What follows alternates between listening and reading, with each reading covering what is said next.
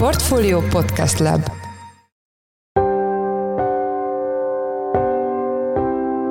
Mindenkit üdvözlünk, ez a Portfolio Checklist december 7-én csütörtökön. A mai műsor első részében a befektetési piacról beszélünk. Más témák mellett arról lesz szó, hogy mi a célja az államnak azzal, hogy azonnali kincstári számlanyítást tesz lehetővé az ügyfélkapunk keresztül, és hogy aki nem az államnál tartaná a pénzét, az a különböző befektetési alapoknál milyen költségterheléssel találkozhat. Egyébként az is kiderült, hogy a felnőtt lakosságnak jelenleg 12%-ának vagy állampapírja, és ezt szeretnék növelni a jövőben után, illetve azt is tudjuk, hogy 5 millió 800 ezer magyar rendelkezik ügyfélkapóval, és ezek a ügyfélkapus ügyfelek fognak majd kapni hamarosan egy e-mailt, és ebben fogják őket tájékoztatni a késtári számlanyítási lehetőségről. A témával kapcsolatban Árgyalán Ágnes, a portfólió pénzügyi elemzője lesz a vendégünk. Az adás második felében a nemrég a Sony-tól rekord összegű szórakoztató ipari megrendelést elnyerő Gloster lesz a fókuszban. A cég egy olyan listára is felkerült, ami a legnagyobb hazai IT piaci szereplőket mutatja be, és egy komplex vállalatfejlesztési programot is indítottak, így erről, valamint persze a piaci kilátásokról is kérdezzük Szekeres Viktort, a Gloster igazgatósági elnökét. Én Forrás Dávid vagyok, a Portfolio podcast szerkesztője, ez pedig a checklist december 7-én.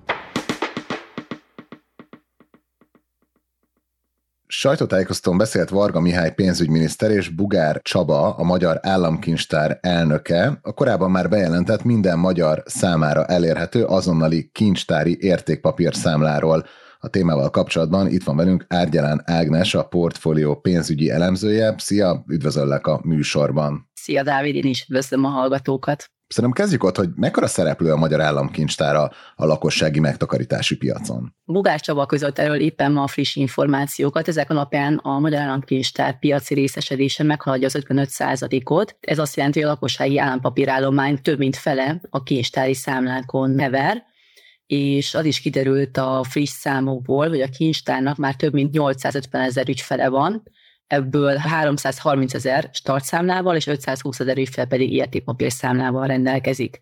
A teljes állampapírállomány, amit a kincstári számlákon kezelnek, az pedig 7400 milliárd forintot tesz ki. Ugye a mostani bejelentés alapján jelentősen gyorsabb lesz kincstári megtakarítási vagy kincstári értékpapír számlát nyitni a lakosság számára. Ez mikor lép életbe a változás, és mi a célja ennek az intézkedésnek? Ja, december 11-től, azaz jövő hétfőtől lesz lehetőség kincstári számlát nyitni ügyfélkapunk keresztül. Ez fontos hangsúlyozni, mert ugye korábban már beszélt Varga Miály arról, hogy lesz egy ilyen automatikus számlanyítás minden magyarnak, az államkincstárnál, akkor mi nem lehetett tudni pontosan, mire gondol a miniszter, hiszen azért minden magyar állampolgár számára az elég nehézkesen lehet elképzelni azt, hogy hirtelen automatikusan számlát nyitnának, és a mai bejelentésen lényegében ezt pontosították is, hiszen kiderült, hogy azokra vonatkozik ez a pár perces számlanyítási lehetőség, akiknek van ügyfélkapuja.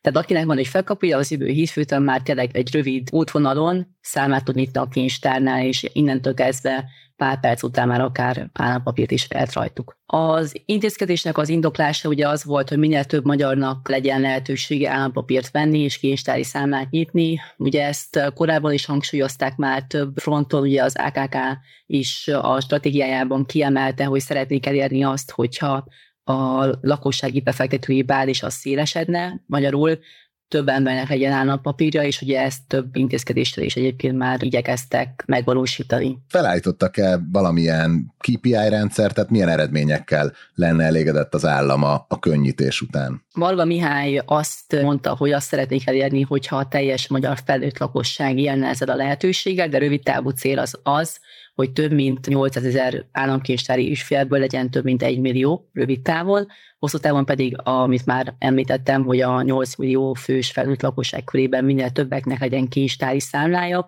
Egyébként az is kiderült, hogy a felnőtt lakosságnak jelenleg 12%-ának vagy állampapírja, és ezt szeretnék növelni a jövőben, illetve azt is tudjuk, hogy 5 millió 800 ezer magyar rendelkezik ügyfélkapóval, és ezek a ügyfélkapus ügyfelek fognak majd kapni hamarosan egy e-mailt, és ebben fogják őket tájékoztatni a késtári számlanyítási lehetőségről. Kicsit ellépve ettől az egész helyzettől, milyen előnyei, illetve hátrányai vannak, hogy nagy részben belföldi magánszemélyek finanszírozzák a magyar államot? Én azt gondolom, hogy inkább előnyökről lehet beszélni, mint hátrányokról, hogyha az a kérdés, hogy a belföldi személyek finanszírozzák az államot, hiszen ugye azt látni kell, hogy álmodosság kezelés szempontjából sokkal biztosabb is jelentenek a, a belföldi szereplők, meg a belföldi megtakarítók, mint a külföldiek, és ugye nem hiába van az, hogy szeretnék azt elérni, hogy minél több magyar állampolgárnak legyen állampapírja, és nyilván jön így a, nem csak a belföldi magánszemélyek azok, akikre épít az állam, hanem ugye a belföldi intézményi szereplők, például az alapkezelők vagy a bankok is. Ugye az államkincstári számla a nagy előnye a magánbefektetők számára, hogy kvázi ingyen van, és nincsenek tranzakciós költségek sem. Ugyanakkor nyilván hátránya, hogy csak államkötvényeket lehet rajtuk tartani. Nemrég írtál egy elemzést a hazai befektetési alapokról, itt milyen díjakkal találkozhatnak az ügyfelek, mik a legolcsóbb, legdrágább befektetési alaptípusok? A napokban tettek közé az MNB a befektetési alapokra vonatkozó friss díjterhelési mutatókat, és ebből az derül ki, hogy a hazai befektetési alapok súlyozatlan átlagos költségterhelése az 1,65 százalék, de lényegében elmondható, hogy az utóbbi években végig ebben a másfél százalékos díj környékén mozgott az alapoknak a díjterhelése. Hogyha azt nézzük meg, hogy melyik a legolcsóbb, meg a legdrágább típus, akkor azt lehet látni, hogy a legdrágábbak azok az ingatlan alapok, ezek 2% feletti díjterheléssel dolgoztak tavaly, de viszonylag magas a költség a részvénytúlsúlyos fejes, illetve az árupiaci alapoknál is. Ha pedig a legolcsóbbakat tesszük, akkor ugye ott a kötvényalapok szerepelnek, a pénzpiaci alapok, illetve a tőkevédett alapok. Nagyon szépen köszönjük, hogy betekintést nyújtottál ebbe az elemzésbe. Természetesen ez a cikked is, ami a befalapoknak a költségeit járja körbe, illetve a Varga Mihály és Bugár Csaba közös sajtótájékoztatójáról szóló tudósítás is megy az epizódjegyzetekbe. Az elmúlt percekben Árgyalán Ágnes a portfólió pénzügyi elemzője volt a checklist vendége. Köszönjük szépen, hogy a rendelkezésünkre álltál. Én is köszönöm, sziasztok! A következő műsorszám támogatója a Gloster. Rekordösszegű szórakoztató ipari megrendelést nyert el nemrég a budapesti tőzsde x kategóriájában forgó Gloster. A vállalat ráadásul a közelmúltban a hazai IT cégek top listáján is előkerül helyre került, Level Up néven pedig komplex vállalatfejlesztési programot jelentettek be. Itt van velünk a stúdióban a Gloster igazgatósági elnöke, Szekeres Viktor. Szia, üdvözöllek a műsorban. Üdvözlöm én is a hallgatókat. Szerintem kezdjük azzal, hogy a Hill Partners közzétett egy listát a legnagyobb hazai IT cégekről, amiben ugye különböző alszegmensek alapján vizsgálta a szektor legnagyobb hazai vállalatait. Egyrészt gratulálok, mert nagyon közel van a top 10-es helyezés általánosságban, és ugye ezek még csak a 2022-es számok. Másfelől viszont ugye azt látjuk, hogy a szoftverfejlesztés, mint szolgáltatás, és a felhőszolgáltatás szegmensekben sorrendben ötödik és negyedik helyen vagytok. Elégedett vagy ezzel a képpel, amit látsz? Azt szokták mondani, hogy a sakk az olyan, mint az élet, ugye, hogy ha jól sakkozol és jó stratégiád van, akkor nagyobb az esélyed a sikerre, és azt kell, mondjam, hogy a Gloster csoport szerintem jól sakkozik így a hazai IT piacon. Előre látjuk mindig azokat a lépéseket, amiket érdemes meglépni ahhoz, hogy mindig a sikernek a következő lépcsőjére fel tudjunk lépni. Alapvetően, ami szerintem elsőre ebből a listából nem is mindenki számára nyilvánvaló, az az, hogy ha megnézzük a a szoftverfejlesztési szolgáltatást nyújtó cégeket, és csak úgy nézzük, hogy ha az export árbevételük alapján állítjuk őket sorrendbe, akkor egyébként ezen a listán az első helyen szereplünk. Tény és lény, hogy egyébként is a, a hazai tulajdonú felhőszolgáltatók között egyébként a negyedik helyre futott be a Gloster, és egyébként az a teljes szoftverszolgáltatási szegmensben egyébként az ötödik helyen vagyunk, az összesített listán, hogy a 12. helyen végzett a cég, az egy gyorsan hadd tegyem hozzá a hallgató kedvéért, hogy bő három éve építjük ezt a tőzsdei történetet. Ez három évvel ezelőtt ez egy 20 fős KKV volt. Szerintem a listára nem tudtunk volna fölférni egyáltalán, nem, hogy ilyen jó helyen tudunk szerepelni.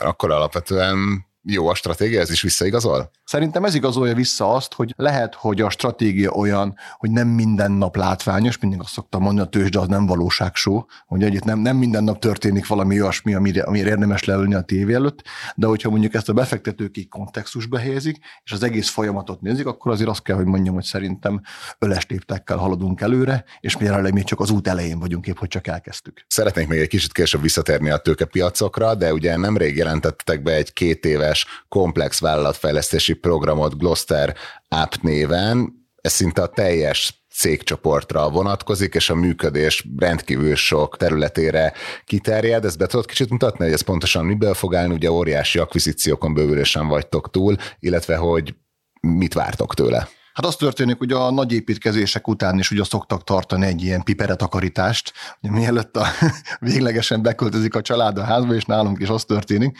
hogy az elmúlt három évben ugye tíz akvizíción vagyunk túl, és eddig a pénzügyi csapatnak, meg a menedzsmentnek alapvetően azon volt a fókusz, hogy minél rövidebb idő alatt, minél inkább a tőzsdei sztorinkba passzoló cégeket tudjunk behozni. Most egy picit változik a helyzet, a menedzsment fókusza átmegy abba az irányba, hogy hogyan tudjuk a legtöbb értéket kihozni a nálunk lévő lévő cégekből. Úgyhogy alapvetően ezt az egész Loster Level Up programot, ezt így néhány alprogramra osztottuk föl. Van a pénzügy terület, ahol szeretnénk sokat innoválni, ugye hát szokták mondani, hogy a változás ugye a haladás motorja, a kreativitás, meg a változásnak a szikrája, és most az történik, hogy megváltoztatjuk a jelenlegi pénzügyi működési modellünket, központi treasury hozunk létre, azt látjuk, hogy a cégcsoport egyik fele exportál, a másik fele importál, szóval itt viszonylag jelentős megtakarítási lehetőségek látszódnak.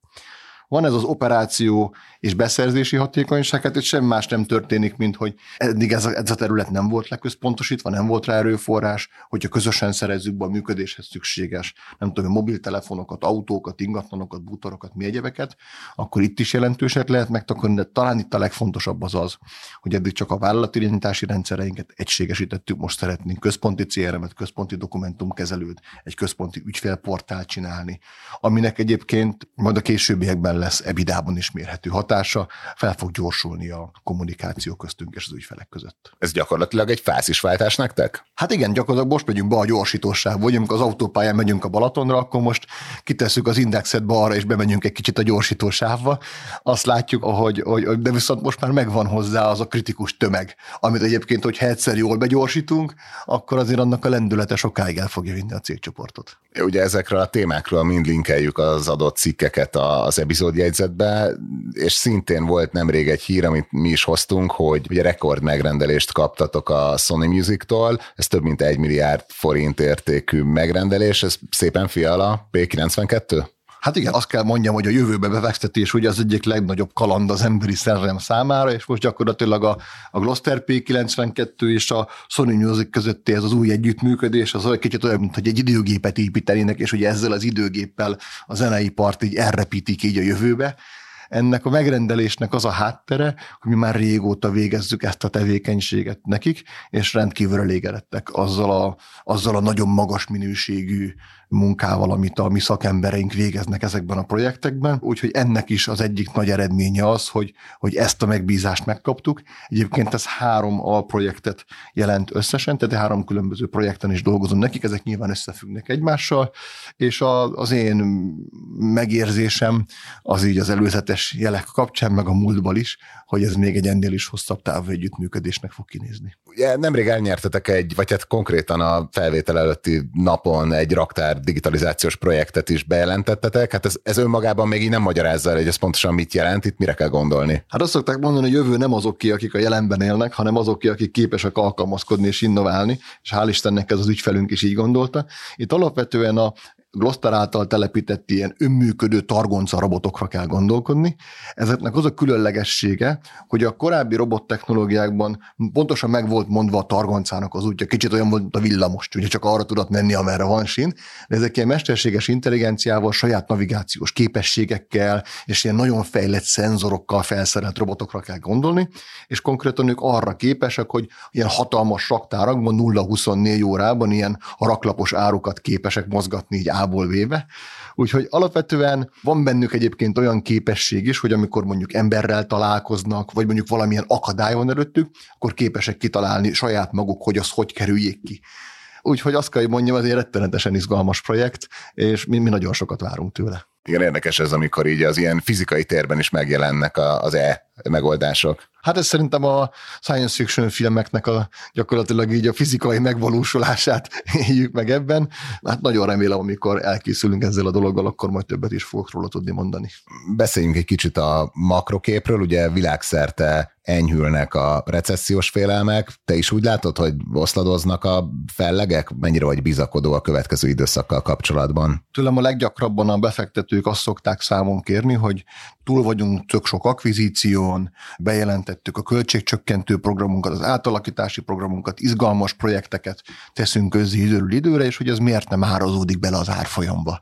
Mindig ez, ez, ez a kritika. És erre mindig azt szoktam nekik mondani, hogy hát hogyha az, az, a, az a pillanat, amikor mi direktbe belenyúlunk az árfolyamba, hogy az piacbefolyásolásnak hívják, hát az egy ilyen BTK-s bűncselekmény, ebben nem tudok értéket teremteni. Mi, mint menedzsment, azt tudjuk tenni, hogy időről időre jó pénzügyi eredményeket produkálunk, és izgalmas projekteket szállítunk a befektetőknek, hogy továbbra is a Gloster részvények azok kellően izgalmasak legyenek. De válaszolva a kérdésedre, az én várakozásom a jövő év tekintetében az, hogy ez a mostani magas kamatkörnyezet elkezd egy kicsikét enyhülni, és hogy elkezd enyhülni a kamatkörnyezet, és nem lehet kockázatmentes állampapírokkal azokat a hozamokat megcsinálni, mint innen, akkor automatikusan a befektetők figyelme vissza fog térni a tőkepiacok irányába, és az eddig egy kicsit alulértékelt tech szektor, amiben egyébként mi is bele tartozunk, szerintem újra egy ilyen izgalmas csillagja lehet a hazai és egyébként a nemzetközi tőzsdének is. Örülök, hogy visszakanyarodtunk a tőkepiacokra, mert erről még akartam beszélni, hogy többször már volt szó róla, hogy készültök a standard kategóriájába a bétnek, erről van-e valami új info, mikor jöhet el ez a pont, mit vártok pontosan tőle? Az én elképzelésem az volt, hogy mivel november végén lett a cégcsoport pontosan 20 éves, úgyhogy az én nagy álmom az volt, hogy a 20. születésnapunkat egy tőzsdei becsengetéssel fogjuk tudni megünnepelni.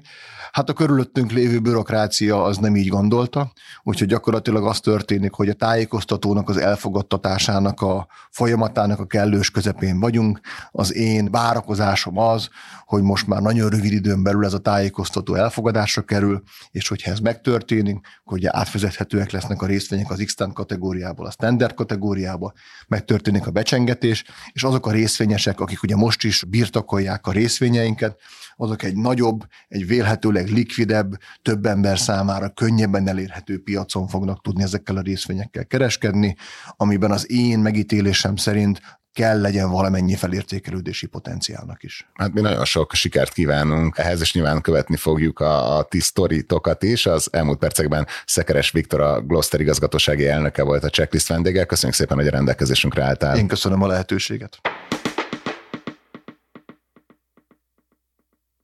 Az előző műsorszámot a Gloster támogatta.